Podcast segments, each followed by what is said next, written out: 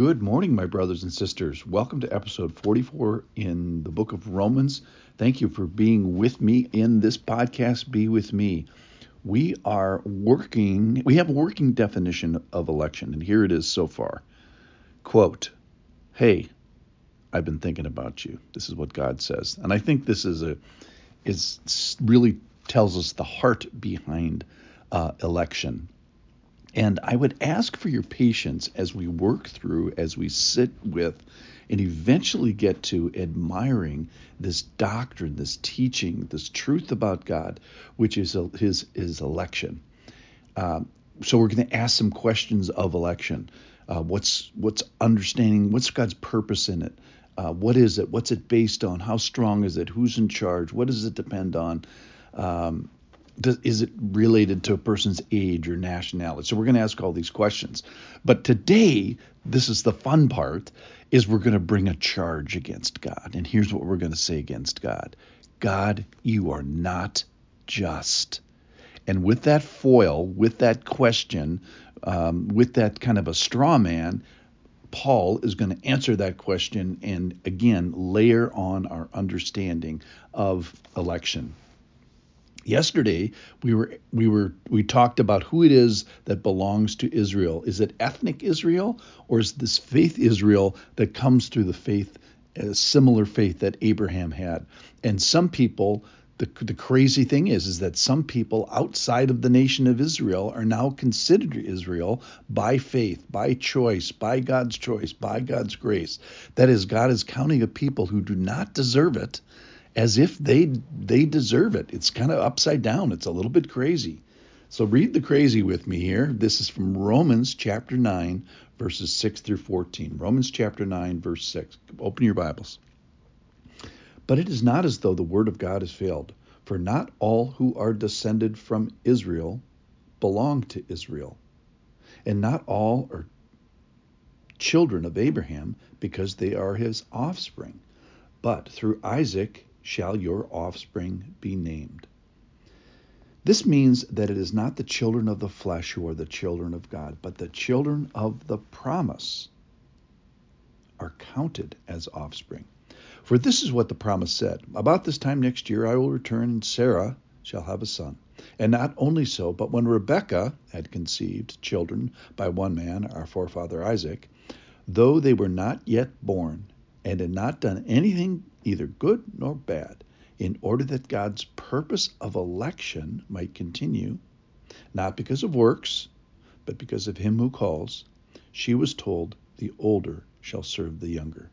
As it is written, Jacob I loved, but Esau I hated.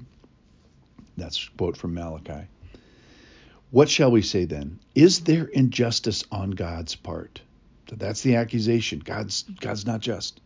And he's going to answer it. By no means. For he says to Moses, I will have mercy on whom I have mercy, and I will have compassion on whom I have compassion. So the big picture today is two babies, two children that are eventually going to grow into into men, and uh, both both have some redeeming qualities qualities and not redeeming qualities, and we we judge people, and in our eyes we may find one more just uh, one more deserving than the other based on nationality or birthright or uh, or his personal works. But I think one of the big points is both are sinners. Both are uh, 100% uh, in trouble. And God's favor upon individuals here is represented in two people, uh, Esau and Jacob, and God's favor upon nations is representative. And don't forget that out of this family, out of this family of, of Jacob and, and Israel, out of this family, a savior of the world is going to come. And out of this family, um, the, what we talked about yesterday, that an Israel that is not descended from Israel is going to be named Israel, and they're going to be adopted into, into his family. So let's get back to this uh, the, the big charge today. The charge is that God is not just. The charge is, is that this the, the doctrine of election is unjust. And what what Paul is just, just getting it out of the way right of the way is no, that's something that we need to teach and and rid ourselves and disabuse ourselves of the notion.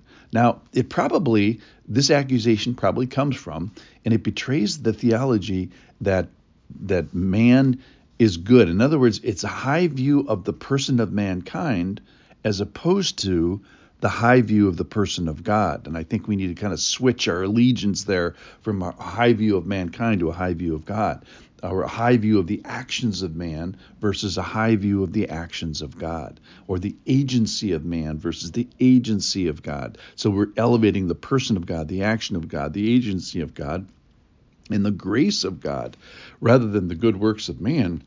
Let's focus on the good works of God. So as we grow our understanding of election, things we find out today is that God is just and the doctrine of election is just.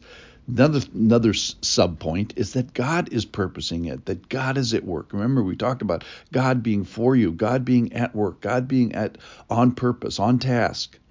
And then the third point is that God has been at this a long time. This is not just today's uh, doctrine of election. This has been going on for a long time. These are examples from thousands of years ago. And just basically also remember this is not as a result of works. So let me personalize this as we close. If you're a person who bristles at your understanding of election, know that every single person will admire and worship the Lord one day for this character that we are learning today about him. He is going to be found to be just in this. Now, and if there's a part of this that makes you uh, bristle, you can definitely say it's something that you don't understand because if you understood it, you wouldn't bristle about it. And if you're a person who rejects God, let's say concludes that God is not just and therefore I, I reject a God like that, uh, then here's the irony is that you still have this moment, you still have this day to see this truth as God sees it. And you might be his elect. And for what for all we know you are his elect. So the very person that's bristling at this the very person that's making the charge god is not just that very person i have to assume that you are his elect. And i'm treating you as if you are his elect. Therefore here's my charge to you don't waste your election. Use your responsibility. Use your choice, your agency, your call to not harden your hearts on the day of your salvation. If today you hear his voice, do not harden your heart. That's my charge to you. Thank you for listening. God is just.